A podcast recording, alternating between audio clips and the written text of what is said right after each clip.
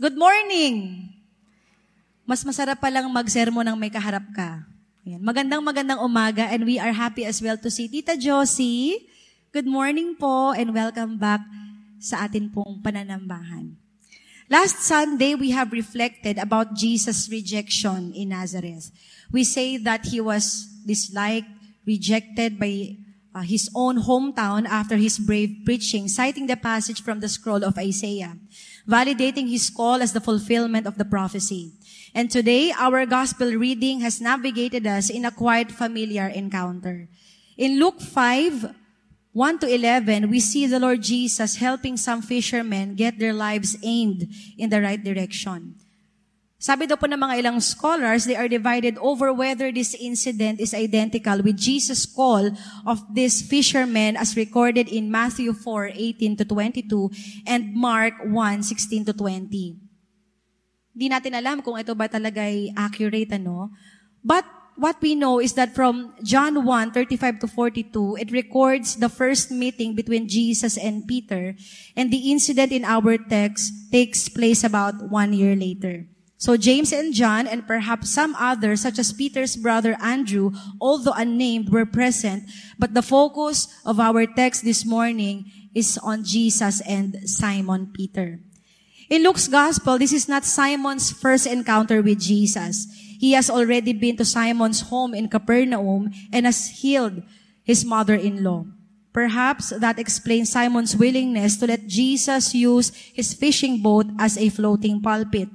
Maaari din naman na nasaksihan na ng mga taong ito ang dapat nilang makita before considering leaving their business and their jobs and follow Jesus in full-time ministry. Now, this is the situation. Simon had been fishing all night with no success, and then when they finally give up, Jesus tells Simon to put out into the deep water and let down his nets for a catch. Simon obviously believes this will be a pointless exercise. He is a uh, professional fisherman, after all. We can almost hear the exasperation in his voice when he responds, Master, we have worked all night but have caught nothing. Ano pang sense ng paglipat namin ng net? Eh kung lahat naman talaga pinuntahan na namin but we cannot um, catch fish no all day long all night. But then, he continues, Yet if you say so, Master, I will let down the nets. These men had all met Jesus and had begun to follow him, but they were not yet ready completely no, to, to submit or to obey sa pagsunod sa pagmimisyon ng ating Panginoon. At ang incident na ito ang nagbago sa kanilang buhay. So to summarize the entire passage, we see in the opening verses from 1 to 3 that Jesus is teaching God's word, but Peter is working at his fishing business. Mga mangingisda sila. And in verse 11, Peter and the disciples has left his business to follow Jesus in catching men and not fish anymore. Jesus' words in verse 10 are the key for understanding and applying this story. Do not fear, from now on, you will be catching men. Simula ngayon, Simon Pedro, ikaw ay hindi na magiging mangingisda na mga literal na isda kung hindi ikaw ay magiging mamamalakaya o magiging mangingisda ng tao. At ang to catch fish, no, dito sa term na ginamit ng ating Panginoon, is to capture alive. Huhulihin mo ang tao na buhay. Although their vocation, itong mga mangingisdang ito, the fish they caught would die, but in their new focus, dead men, yung mga taong patay sa kasalanan, would be caught and come alive for Jesus. And the story shows us how Jesus transformed everyday people, even sinful people like Peter, into his servants, involved in his great cause of catching people for God. At kung itatanong natin ang ating mga sarili at this time, what is our life's greatest purpose? Alam mo ba ang purpose ng iyong existence sa mundo? Perhaps the greatest purpose we can have in life is to follow Jesus in catching men for Him. Ano po ba ang ibig sabihin nito? Number one, we must shift our focus from earthly success to success in catching people for Christ. Lilinawin ko lang po mga kapatid that there is nothing wrong with success in business or personal career.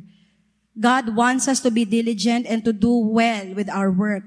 Isa pa mahalagang maunawaan natin that this is parang Hindi ibig sabihin na more spiritual ka, pababayaan mo na ang iyong trabaho o magiging mediocre ka sa iyong career. And it is not inherently more worldly to become successful.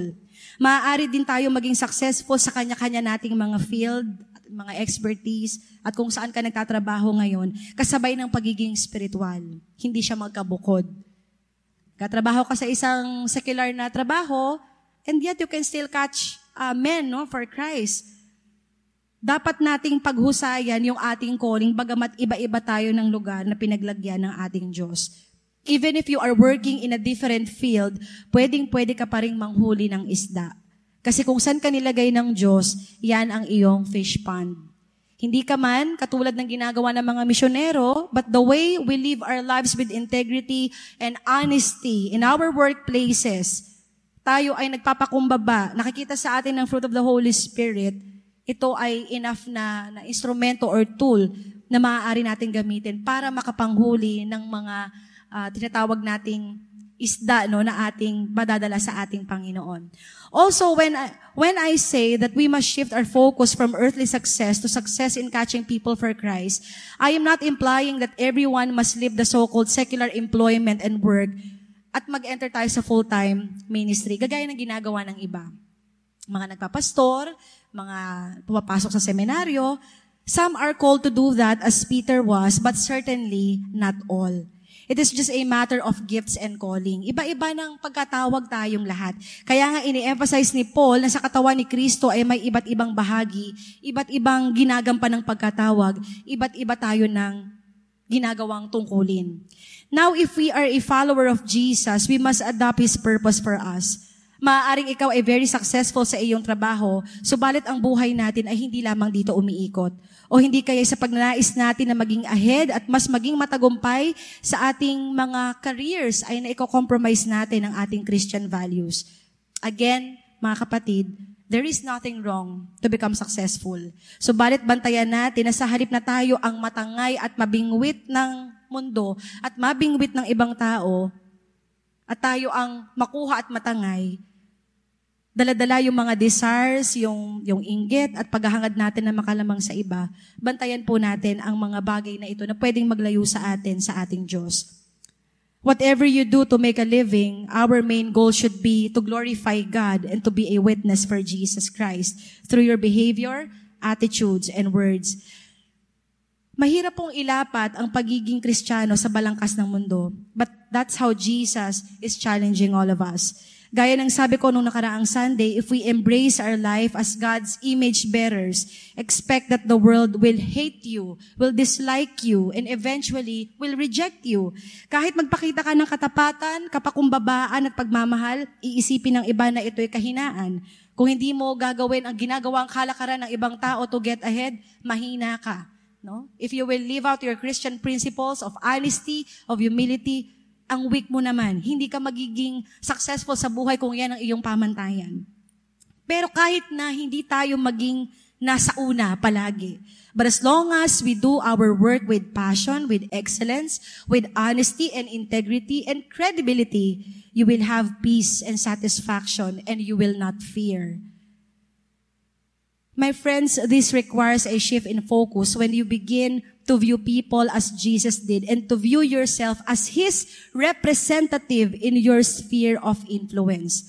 Ikaw ang nagsashine ng image ng Diyos kung saan kanya nilagay ngayon. Sphere of influence mo nasaan ba? The people you come in contact with are your mission field. Ang iyong fish pond. Kung sino ang taong nakapalibot sa iyo, ang family mo, ang asawa mo, kapitbahay mo, kasama mo sa trabaho, kasabay mo sa sasakyan, yung mga MMDA, pag pinara ka, kapwa mo yan, ikaw yung representative ng Panginoon, dala-dala mo ang kanyang imahe. Saan ka man magpunta, may nakakakilala man sa'yo o wala, you are representing Christ. Because when we have accepted our Lord Jesus Christ as personal Savior and Lord, our life is not ours anymore.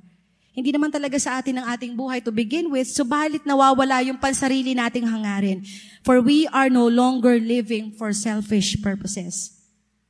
And it means that at the end of your life, you will not measure success by whether you have a lot of money, kung gaano kakayaman, or kung gaano kataas ang narating mo sa uh, social ladder.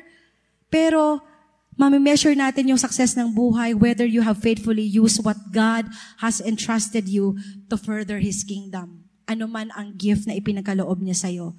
Nag-share ka man ng gospel by word, kung, ma- kung mahusay ka sa evangelism and mission, praise the Lord. Pero kung hindi ka gifted or you are not eloquent enough to express and to share your the, the gospel or your faith, pero yung mismong lifestyle mo, yung personal testimony mo, nagiging kasangkapan yan ng Panginoon upang maipahayag ang paghahari ng Diyos sa daigdig. Let us not re- uh, forget as well, my dear brothers and sisters, that obeying the sovereignty o yung authority ng Panginoon ay mahalaga din sa ating buhay. Sa ilang linggong nagdaan na tayo po ay naka-online worship, we have talked about the authority of Christ sapagkat ang lahat ng karapatan ay nasa Kanya. From the time He read the scroll of Isaiah and as He fulfilled His mission by healing the sick, feeding the hungry, and preaching the kingdom of God, nagpapakita ito ng authority ng Panginoon. Jesus is preaching the word of God to the crowd and his message is focused on the kingdom of God. And Jesus said, I do nothing on my own initiative, but I speak these things as the Father taught me. Hindi lang sa pananalita, subalit higit sa naging halimbawa ang ipinakita ng Panginoon. Obedience going through the cross. Magkakaroon ng authority ang ating witness if people see that Christ lives in us. Alam ko pong paulit-ulit ko tong sinasabi every time na ako'y nakatayo sa pulpito at nagsasermon. But it seems to me that it all, it all boils down to one thing. Practice what we preach. Makita sa buhay natin ang ating sinasamba. We have to walk our talk. Mas magiging credible tayo ika nga manghuli ng tao para sa Panginoon. If we obey Jesus as authority, then His teaching should be seen in our lives. Again, may mga gifted sa teaching, preaching, and evangelism. May mga Bible uh, study teachers tayo. But the greatest tool that you can use to catch someone for Christ, lalo na yung taong gustong-gusto mong makasama sa simbahan, Pwedeng partner mo, no? yung your spouse, kapitbahay mo, o yung kasambahay mo mismo, o yung mismong anak mo na matagal nang wala sa simbahan at gustong gusto mong bumalik ulit sa piling ng Panginoon. Pero kung taliwas naman yung ating lifestyle, we say na, bumalik ka sa simbahan, pumunta ka doon, pero we, we do it in a different way. Inaaway natin no, yung, yung ating kapwa. At hindi natin talaga isinasapamuhay yung humility and all hindi nagiging makatotohanan at hindi nagiging effective yung ating witnessing. Tandaan din po natin mga kapatid that all wisdom comes from God. The Lord directs Peter as to where he ought to cast his nets. Jesus was giving the orders and when Peter obeyed, he got this miraculous result. If we are not sure what to do to reach out to lost people, we need to pray, Lord, show us where the fish are na gusto, mo, na gusto mong mahuli namin. No? Doon namin itatapon ang aming lambat. Ngayong membership renewal month, mga kapatid, and for the 44 years of existence ng CCLP, na tayo ay na-establish, ganito ba ang naging laman ng ating panalangin? Lord, saan po ba maraming kaluluwa na kailangan naming mabingwit?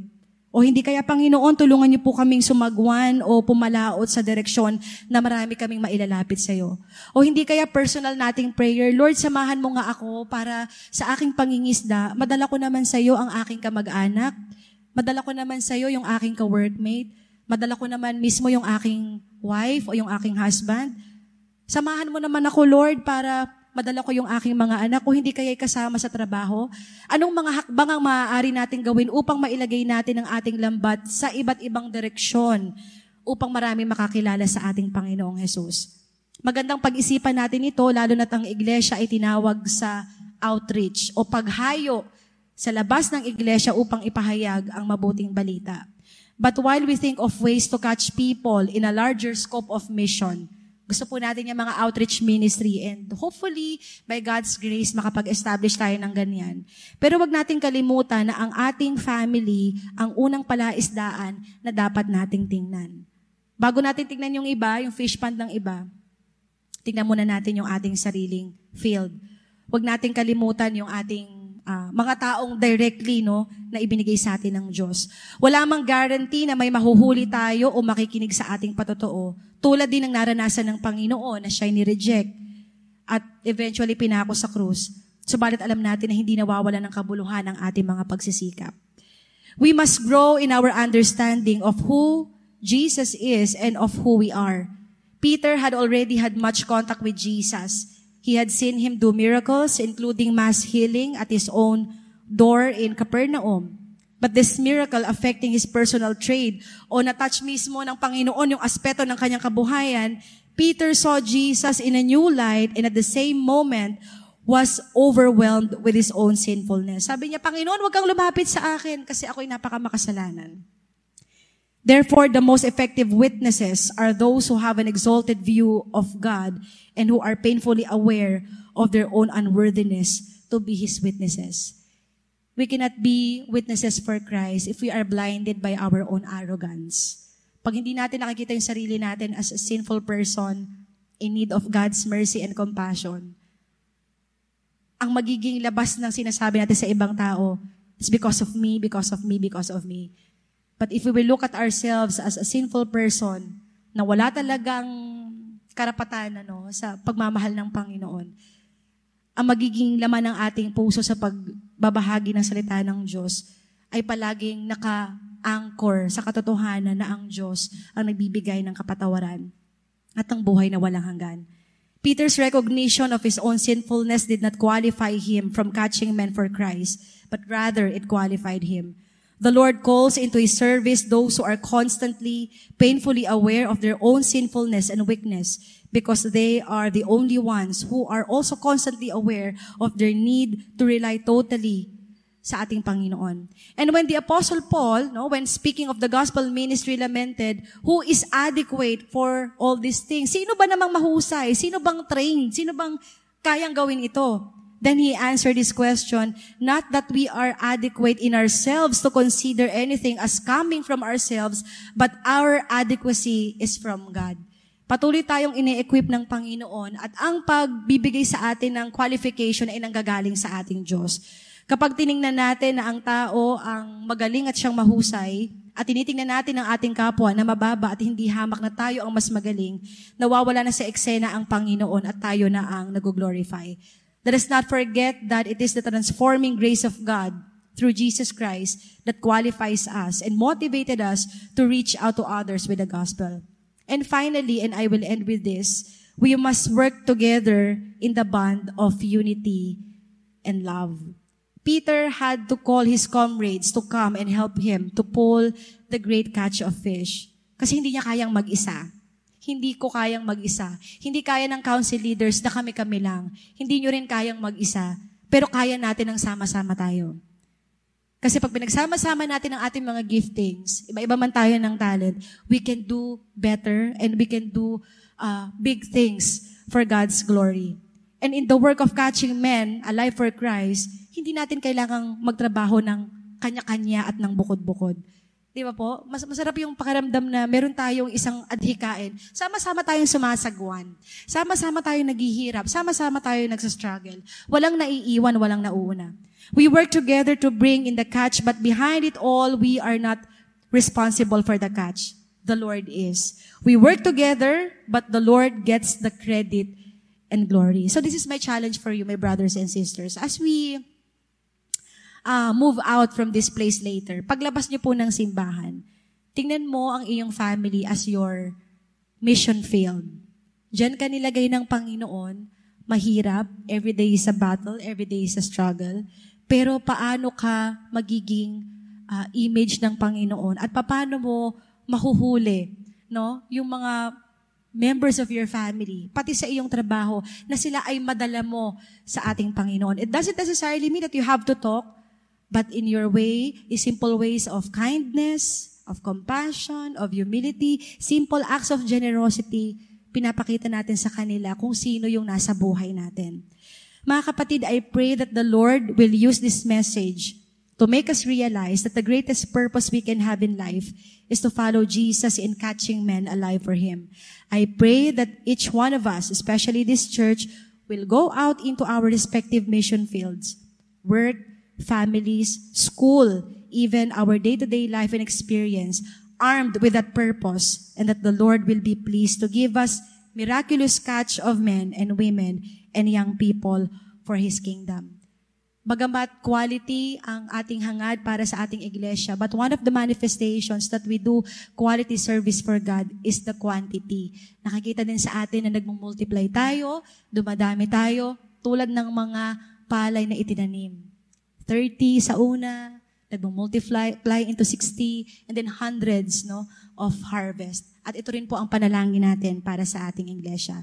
In the name of the Father, and of the Son, and of the Holy Spirit. Amen.